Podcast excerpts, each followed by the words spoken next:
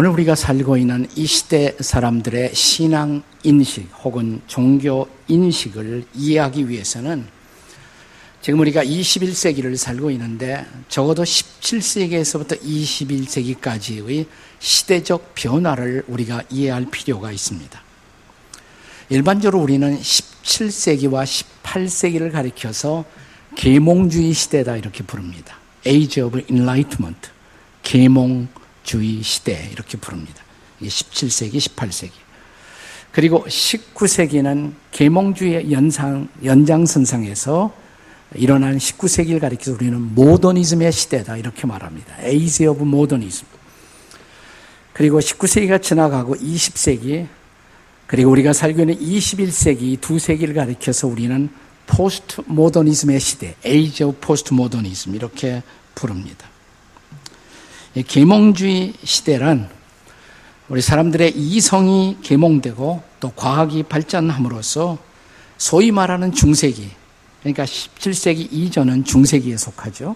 그 중세기의 무지함에서부터 enlightened, 빛을 받았다 이 말이에요. enlightened. 빛을 받아서 깨어난 시대, 아, 이것을 가리켜서 우리가 계몽주의 시대라고 부르는 것입니다.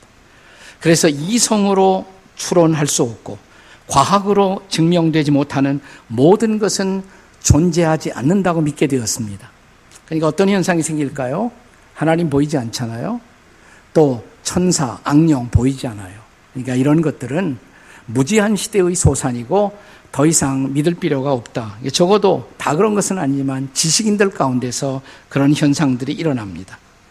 소위 눈에 보이지 않는 존재인 신이나 혹은 종교로부터 사람들이 대거 탈출하는 엑소더스 현상이 일어난 시대가 바로 계몽주의 시대라고 할 수가 있습니다.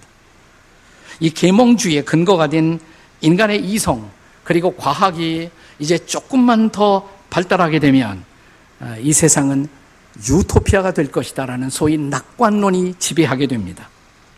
그리고 19세기가 돼요. 자, 이 19세기는 계몽주의의 연장선상에서 그것을 발전시킨 모더니즘의 시대다. Age of Modernism 이렇게 부릅니다. 여전히 인간의 합리적 이성이라든지 질서, 또 과학, 발명이 신을 대신해서 근대 혹은 현대라는 세상을 만들게 된 것입니다. 그리고 사람들은 너나 것 없이 조금만 더 있으면 이 땅에는 진정한 유토피아가 올 것이라고 믿었습니다. 그런데 유토피아 대신에 이 시대를 기다리고 있었던 것은 발달된 인간의 과학, 또 과학 무기로 말미암아 초래된 뜻하지 않은 세계 제1차 대전과 세계 제2차 대전이었습니다. 우리가 만든 과학적인 무기로 우리가 살고 있는 온 세상을 잿더미로 만들어 놓은 것입니다. 그러자 사람들은 허무주의 혹은 실존주의에 함몰되어서 삶에 대한 모든 희망을 버리는 그런 절망의 심연 속에 빠져들게 됩니다. 사람들은 더 이상 이성과 과학만을 믿을 수는 없다는 회의가 일어나기 시작했고 또 이성에 대한 반성 어, 그리고 질서에 대한 반항 의식이 싹트기 시작한 것입니다. 이렇게 새롭게 시작된 시대 20세기 그리고 우리가 살고 있는 21세기를 가리켜서 우리는 Age of Postmodernism 그러니까 모더니즘과 근대주의와 비교가 되는 후기 모더니즘, 포스트 모더니즘의 시대라고 부르게 된 것입니다. 자, 이 시대에서 우리는 전혀 예상하지 못했던 현상들이 일어납니다. 신을 떠났던 사람들이 다시 신 앞으로 돌아오기 시작합니다. 그리고 보이지 않는 존재, 영적 존재에 대한 관심을 갖기 시작합니다. 그래서 중세기까지는 사람들이 천사를 안 믿는 사람이 없었어요.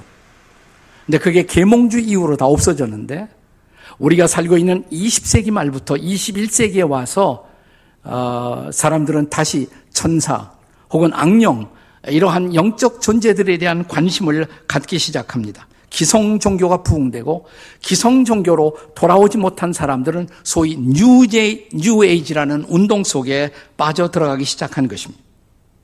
자, 이런 시대에 우리의 귀에 들려오기 시작한 단어 하나가 있습니다.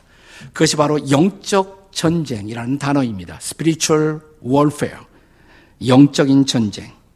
사실 이 단어는 오래전부터 성경에 있었지만 우리 시대에 와서 우리는 이 단어를 다시 발견하고 강조하기 시작한 것입니다.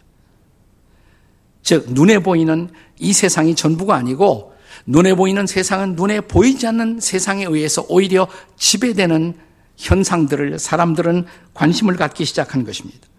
그래서 눈에 보이는 전쟁 이상으로 우리가 정말 두려워해야 할 것은 영적인 전쟁이다라는 생각을 하기 시작합니다. 바로 이 눈에 보이지 않는 전쟁, 이것을 어떻게 다루어 갈 것인가, 교회를 중심으로 해서 영적 전쟁 사역이라는 단어가 드디어 우리에게 소개된 것입니다.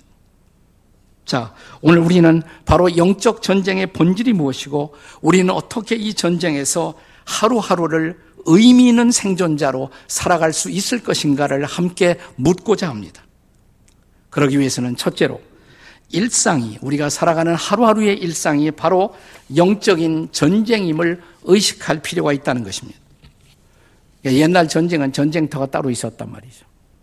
지금의 영적 전쟁은 우리가 살고 있는 하루하루의 일상의 장, 그 삶의 장이 바로 영적 전쟁터라는 것입니다. 자, 오늘 우리가 함께 읽은 성경에서 우리는 영적 전쟁의 근거를 발견합니다. 12절의 말씀입니다. 함께 본문 12절을 같이 읽습니다. 함께 다 같이 시작. 우리의 씨름은 혈과 육을 상대하는 것이 아니에요. 통치자들과 권세들과 이 어둠의 세상 주관자들과 하늘에 있는 악의 영들을 상대함이라. 여기 우리의 씨름은 이렇게 번역을 했는데 옛날 번역에 저는 이 번역이 마음에 들지 않아요. 더 정확하게 번역하면 우리의 싸움은 우리의 싸움은 이렇게 번역되는 것이 타당합니다. 메시지 성경이라는 현대역은 바로 이 대목을 이렇게 번역합니다. 같이 한번 읽겠습니다. 시작. 이 싸움은 지구전, 곧 마귀와 그 수하들을 상대로 끝까지 싸우는 사느냐 죽느냐의 싸움입니다. 여기 말하는 통치자, 권세들, 어둠의 세상 주관자들, 정치하는 사람들을 말하는 것이 아니에요. 악한 영들을 어, 표현하는 일종의 표현이고 그들은 바로 마귀가 부리고 있는 악한 영들이라는 것입니다. 바로 여기에서 영적 전쟁이라는 단어가 유래합니다. 다시 말하면 영적 전쟁터에서 마귀, 마귀는 언제나 성경에서 단수예요. 그러니까 마귀들 하는 것은 틀린 표현입니다. 마귀. 그 마귀에게 불임을 받는 수많은 악한 영들, 네, 악한 영들. 그들을 상대로 우리는 영적 전쟁을 지금도 싸우고 있다는 것입니다. 자, 본문 12절에 바로 직전 구절, 그러니까 11절에서는 그래서 이렇게 성경은 말합니다. 우리가 마귀의 간계를 대적하기 위해서, 능히 대적하기 위해서. 마귀라는 단어가 나오죠? 이 마귀라는 단어의 원어, 그리스어, 원어에서 그 단어는 본래 디아볼로스라는 단어입니다. 디아볼로스. 아이들이 하는 게임에도 그런 게임이 있어요. 그게 마귀라는 말입니다. 마귀. 그러니까 그런 게임 하는 것은 별로 이렇게 유익한 것은 아닙니다. 디아볼로스. 두 개의 단어의 합성어예요. 디아. 영어로 말하면 디아는 between. 볼로스란 말은 발로우라는 헬라어에서 나온 말인데 던진다는 뜻입니다. 사이에 던진다. 사이에 던져서 나눈다. 그러니까 이간시킨다. 관계를 파괴한다. 그게 바로 악마의 정체라는 것입니다. 마귀의 정체. 그러니까 마귀의 가장 중요한 사역은 관계를 이간시키고 파괴하는 것입니다. 아니, 무슨 관계를 파괴한단 말입니까? 자, 오늘 본문에 앞서 선행하는 에베소서 5장부터 보시면 에베소서 5장 22절부터 33절까지는 부부 관계에 대한 교훈이에요. 부부 관계. 남편과 아내의 관계. 그 권면이 기록되고 이어서 에베소서 6장 1절부터 4절까지는 부모와 자녀의 관계에 대한 권면이 기록됩니다. 그리고 이어서 에베소서 6장 5절부터 9절까지는 주인과 종의 관계, 현대적으로 표현하면 고용인과 피고용인의 관계라고 할 수가 있습니다. 9절까지 나오고 그리고 10절, 이게 오늘의 본문 텍스트에 10절에 들어와서 우리는 지금 영적 전쟁을 치르고 있습니다. 이렇게 이어집니다.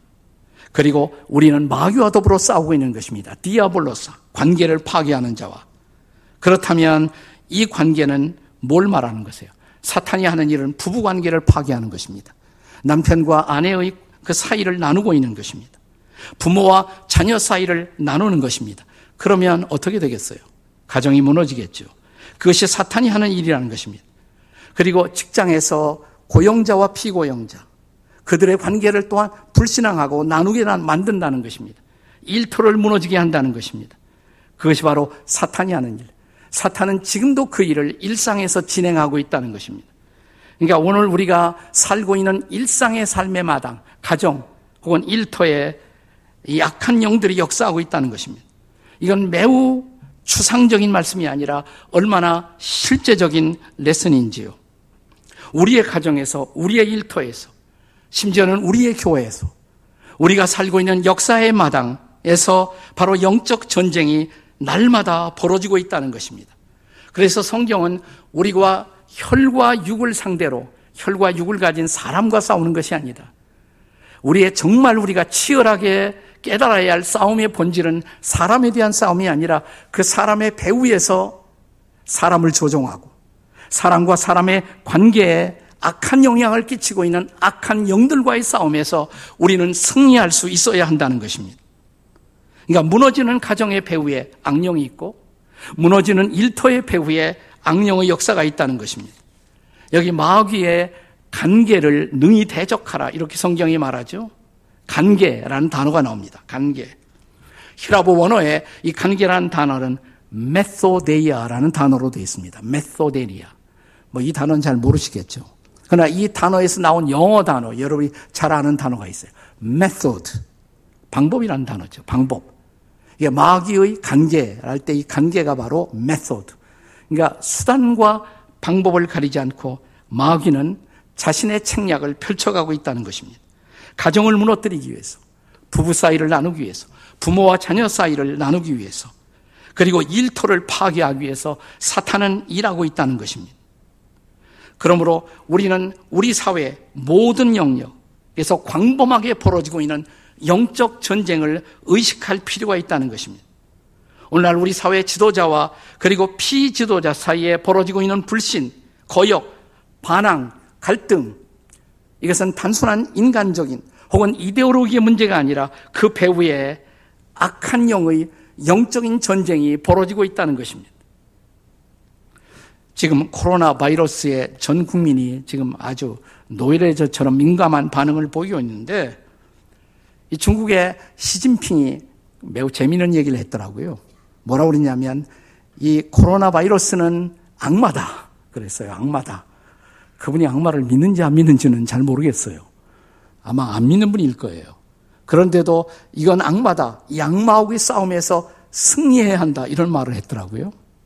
근데 악마하고 싸움에서 정말 승리하려면 중요한 것은 그분이 그걸 알아야 한단 말이죠.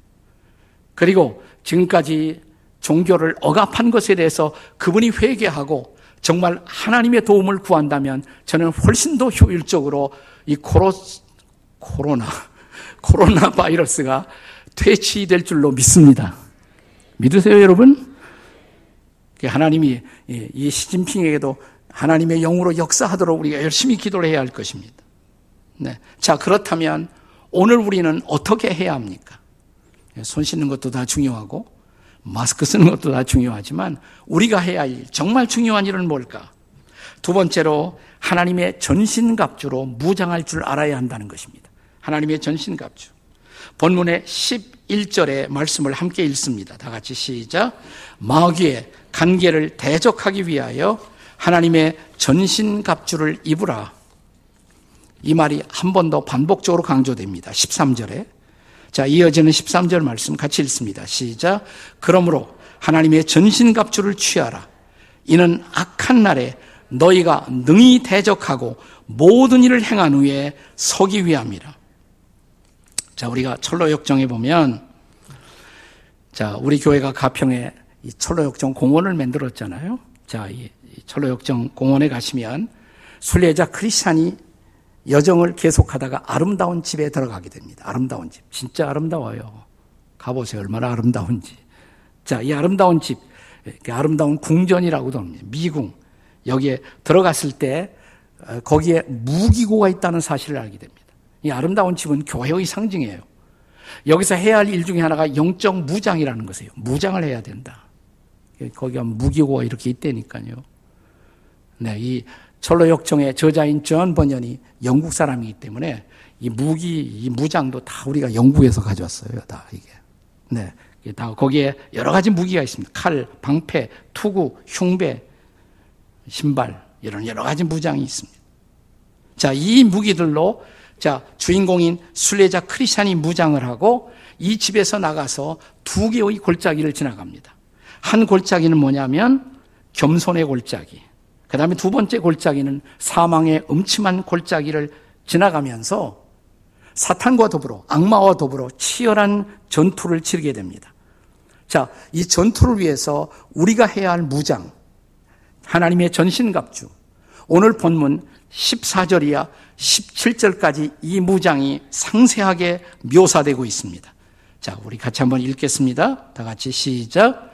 그런즉 서서 진리로 너희 허리띠를 띠고 의의 호심경을 붙이고 평안의 복음에 준비한 것으로 신을 신고 모든 것 위에 믿음의 방패를 가지고 이로써 너희 악한 자의 모든 불화살을 소멸하고 구원의 투구와 성령의 검 하나님의 말씀을 가지라.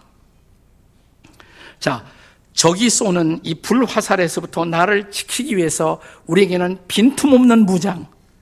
이걸 하나님의 전신갑주라는 표현으로 쓴 거예요. 홀 아머. 하나님의 전신갑주로 무장을 해야 한다는 것입니다. 이 무장은 여섯 가지 부분으로 되어 있습니다. 여섯 가지 부분. 자, 위서부터 시작해야겠어요. 여기에는 뭘 써야 돼요? 구원의 투구 그랬어요. 구원의 투구. 다 같이 구원의 투구. 네. 그 다음에 가슴에는 의의 호심경 그랬습니다. 옛날 번역에는 의의 흉배 그랬어요. 의의 호심경. 다 같이 의의 호심경. 그리고 여기에는 뭐예요? 허리띠죠. 진리의 허리띠. 다 같이 진리의 허리띠. 그 다음에 신발은 뭘 신어요? 평화의 복음의 신. 다 같이 평화의 복음의 신. 자, 그리고 한 손에 뭘 들어요? 믿음의 방패. 다 같이 믿음의 방패. 그리고 또 한 손에 뭘 들어요? 다 같이 성령의 검. 네, 왼손잡이는 바꿔 들어야겠지만. 자, 다시 한번 위로부터 구원의 투구. 이게 머리가 얼마나 중요해요. 결정적으로 머리를 보호하는 구원의 투구. 이 투구는 구원이다. 우리가 구원받은 확신. 이 확신이 없이 아무도 신앙생활에 성공할 수 없다는 것입니다. 그래서 구원의 확신이 얼마나 중요한가. 그 다음에 의의 호심경. 우리가 예수를 믿는 순간 우리는 어렵다함을 얻어요. 근데 우리 어렵다함을 얻은 것은 의를 추구하는 삶의 시작이에요. 계속 하나님의 의를 추구할 때 우리의 가슴이 잘 보호될 수가 있는 거예요. 그 다음에 진리의 허리띠. 여기서 진리라는 것은 진실 혹은 성실을 가르치는 것입니다. 성실의 허리띠 혹은 진실의 허리띠를 띄어라. 이 진실함이 없이는 우리는 결코 자신을 지킬 수가 없는 것입니다. 그 다음에 평화의 복음의 신. 내가 가는 곳마다 평화를 전하고 복음을 전하는 사람. 평화의 복음의 신. 그리고 믿음의 방패. 하나님을 굳건히 신뢰하는 이 믿음의 방패로 우리는 자신을 지킬 수가 있다는 것입니다. 그리고 성령의 검. 하나님의 말씀. 하나님의 말씀을 통해서 우리는 이 악한 영적 존재하고의 싸움에서 자신을 지키고 또 다른 사람을 구출하고 승리할 수가 있다는 것입니다. 하나님의 말씀을 가져라. 한번 다 같이 해보겠어요. 다 같이 한번 구원의 투구, 의의 호심경, 진리의 허리띠, 평안의 복음의 신, 자 믿음의 방패, 성령의 검. 자 이렇게 무장이 여섯 가지 크게 무장이 나오는데 등은 없어 등을. 그러니까 뒤돌아서지 말고. 네, 뒤돌아서지 말고. 그리고 우리는 약한 마귀를 향해서 굳게 설 수가 있어야 됩니다. 적에게 등을 보이지 말고 담대하게 설 수가 있어야 합니다. 그래서 오늘 본문에 보면 선다는 단어가 강조돼요. 서라, stand 이 단어가 강조됩니다. 반복적으로 등장합니다. 오늘 13절 말씀 마지막에 보시면 자, 다 같이 읽어요. 모든 일을 행한 후에 서기 위함이라. 우리가 아주 견고하게 설 수가 있어야 한다는 것입니다. 자, 14절에도 같이 읽습니다. 시작. 그런즉 서서 진리로 너희 허리띠를 띠고 서서 진리로 허리띠를 띠고 이 허리띠가 중요해요. 허리띠를 잘 띄어야. 사실 오늘 본문의 무장은 허리띠로 시작해요. 14절이면 허리띠로. 이게 제일 먼저 나옵니다. 왜냐하면 허리띠가 모든 갑옷을 하나로 묶는 벨트의 역할을 하지 않습니까? 허리띠가 안 되면 우리의 모든 무장은 해체될 수밖에 없습니다. 제가 1년에 몇 번은 저도 한복을 입는데, 지난주에도 제가 입었죠, 사실은. 근데 한복을 입는데 한 번 옛날에 이런 일이 있었어요. 이 한복이 아름다운 면도 있지만 이게 좀 허리가 현찮잖아요, 허리가. 제가 설교하기 위해서 한복 입고 나왔다가 한 번은 허리가 풀어진 적이 있습니다, 이게. 네, 큰일 났어요. 그래서 순발력을 발휘해서 우리 잠깐 다 같이 기도하겠습니다. 기도시켜 놓고 이 혼란한 난국을 수습했던 그런 경험이 있어요. 이 허리띠가 참 중요해요. 진리로 허리띠를 띠어라. 다시 말하면 진실함이 없이 이 모든 무장은 다 무용지물이라는 것입니다. 진리로 허리띠를 띠고 그 다음에 두려워하지 말고 담대하게 서서 사탄과의 영적 전쟁터로 나아가야 한다는 것입니다. 그리고 무엇보다 중요한 것, 마귀에게 틈을 주지 말아야 한다는 것입니다. 자, 여기 에베소서 4장 27절의 말씀을 한번 같이 기억할 필요가 있습니다. 함께 같이 읽습니다. 시작. 마귀에게 틈을 주지 말라. 네, 마귀는 계속 틈을 노려요. 우리가 어디에 약점이 있는가를 사탄은 너무나 잘 알아요. 그 약점을 통해서 우리를 무너뜨리는 것입니다. 그리고 자신의 약점을 알수록 그 약점을 하나님 앞에 드러내고 하나님이 우리를 보호해 주시도록 그리고 스스로 그 약점을 극복하는 노력은 얼마나 필요한 우리들의 무장입니까? 하나님의 전신갑주로 무장해야 합니다. 자, 이 무장하고 이제 마지막으로 필요한 것 뭘까요? 마지막 세 번째로 영적 전쟁의 승리를 위해서 필요한 것 말씀과 기도로 이 싸움을 싸울 줄 알아야 합니다. 오늘 본문에 묘사된 대부분의 무장들은 방어적인 역할입니다. 디펜시브한 것에. 근데 공격용으로 필요한 것 딱 두 가지가 나와요. 공격용으로 쓰는 것. 그게 뭐냐면 말씀과 기도인 것입니다. 말씀과 기도. 자, 우리는 다시 본문으로 돌아와서 17절 마지막에 언급된 것을 살펴보겠습니다. 성령의 검, 곧 뭘 가져라? 하나님의 말씀을 가져라. 이 하나님의 말씀이 공격 무기예요. 물론 검은 나를 지키는 역할도 하지만 이 검으로 상대방을 무찌르잖아요. 공격 무기예요. 우리가 철로역정에 보면 이 철로역정의 주인공 순례자 크리스찬이 아름다운 집에서 나와서 첫 번째 골짜기 겸손의 골짜기를 들어갑니다. 들어서자마자 사탄이 등장해요. 아볼루온이라는 사탄이 등장합니다. 아폴리온, 아볼루온. 그 뜻은 파괴자라는 뜻이에요.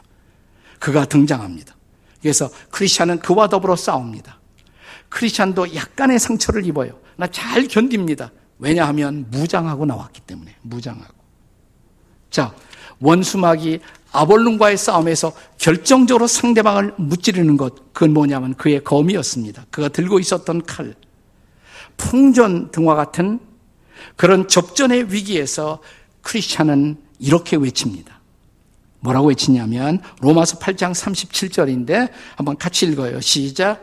이 모든 일에 우리를 사랑하시는 이로 말미암아 우리가 넉넉히 이기느니라. 라고 외치면서 좌우에 날선 검으로 일격을 가하자. 이 아폴로니아라는 마귀는 용의 날개를 펼치고 도망갑니다. 아볼로는 깊은 상처를 입고 도망갔다. 이렇게 철로 역정에 기록되어 있습니다. 물론 크리스찬도 약간의 상처를 입었습니다마는 자신을 지키고 궁극적인 승리를 그에게 가져다 준 것, 그것이 좌우의 날선 검이에요. 좌우의 날선 검. 이건 뭘 상징하는 것이에요? 자, 우리가 잘 아는 히브리서 4장 12절의 말씀을 같이 한번 읽겠습니다. 다 같이 시작. 하나님의 말씀은 살아 있고 활력이 있어 좌우의 날선 어떤 검보다도 예리하여 혼과 영과 및 관절과 골수를 찔러 쪼개기까지 하며 또 마음의 생각과 뜻을 판단하나니. 말씀이 그런 역할을 하는 말씀은 우리 자신을 살피게 만들고 우리 자신을 지키게 만드는 것 하나님의 말씀. 그래서 일상생활에서 우리가 하나님의 말씀을 가까이 한다는 것 말씀을 읽고 연구도 하고 그냥 일주일에 한 번 교회만 나와 설교 듣고 사라지는 것이 아니라 날마다 말씀을 읽고 연구도 하고 묵상도 하고 암송도 하고. 그래서 암송한 말씀을 끄집어내서 생각하기도 하고. 우리 필그림 하우스에도 다녀간 금세기의 최고의 기독교 철학자요. 또 좋은 영향을 끼친 USC에서 철학 교수로. 또 기독교 신앙을 지키는 파수꾼의 역할을 했던 달라스 윌라드라는 분이 계세요. 달라스 윌라드. 아주 나이가 많으셨을 때 몇 년 전에 돌아가셨습니다만은 돌아가시 직전에 우리 가평 필그림 하우스에 다녀갔는데 오셨을 때 제가 이렇게 물었습니다. 박사님 피곤하지 않으세요? 아니요. 아니 LA에서 여기까지 오는 것도 쉬운 일 아니에요. 10시간 이상이잖아요. 11시간. 아니 피곤하지 않대요. 어떻게 피곤을 극복하십니까? 그러니까 나는 비행기만 딱 타면 말씀 암송을 시작한대요. 이분은 뭐 에베소서, 빌리포서, 골레소서 이런 작은 서신서는 다 외우셨어요. 외우셨어요. 그러니까 외운 말씀을 가지고 다시 묵상을 하는 거예요. 묵상하다 보니까 금방 한국에 도착했다는 거예요. 그러니까 그분을 접촉하자는 사람마다 그분에게서 어떤 성자적 풍모를 느낍니다.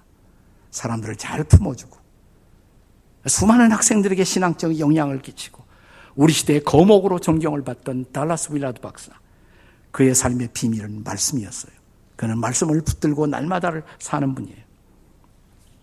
이 말씀과 함께 또 하나 필요한 것 말씀에 이어 언급되는 것이 바로 기도입니다. 기도.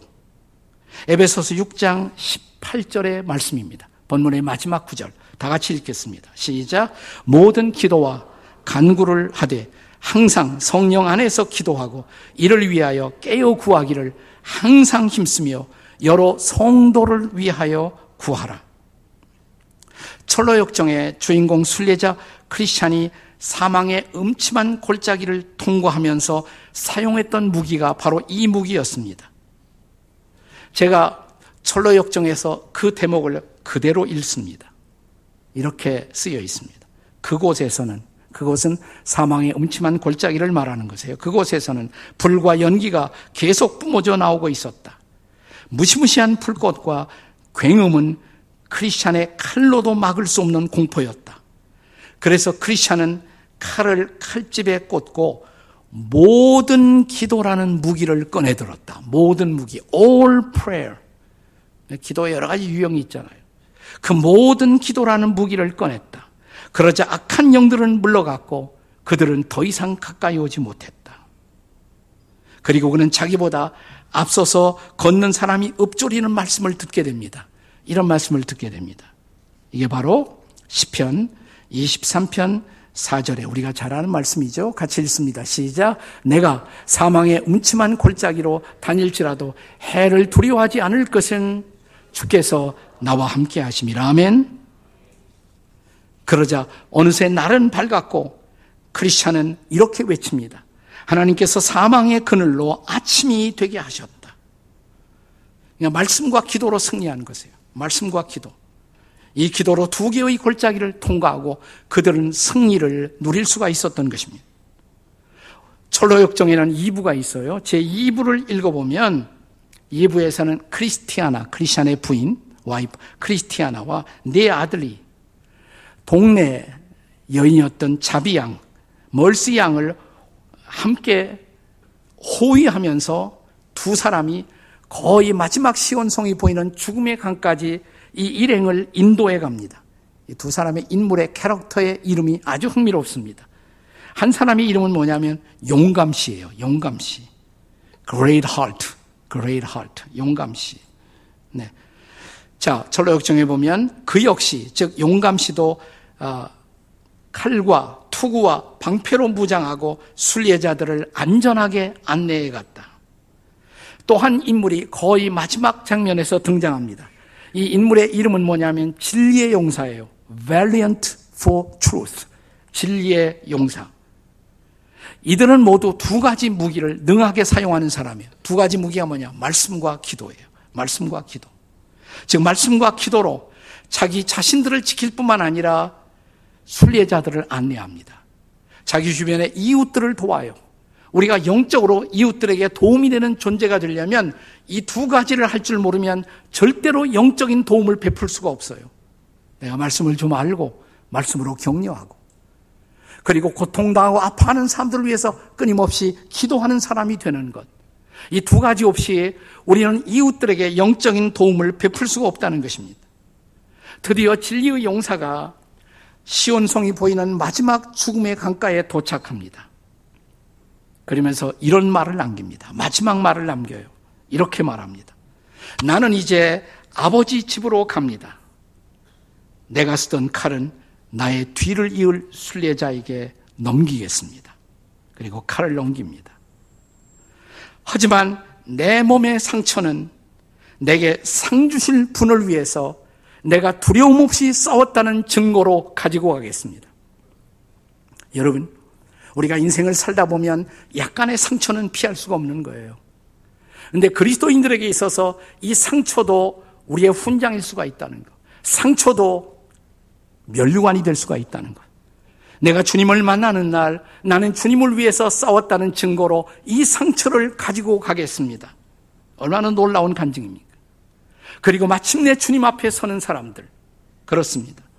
이것이 순례자의 모습입니다. 자, 다시 금년에 남은 날들을 살아야 할 저와 여러분. 다시 한번 하나님의 전신갑주로 무장하고 그리고 말씀과 기도로 영적인 전쟁터에 나가서 우리의 가정에서 우리의 가족들을 지키고 일터를 지키고 이 나라를 지키는 영적 전쟁의 승리자가 되는 여러분과 제가 될 수 있기를 주님의 이름으로 축복합니다.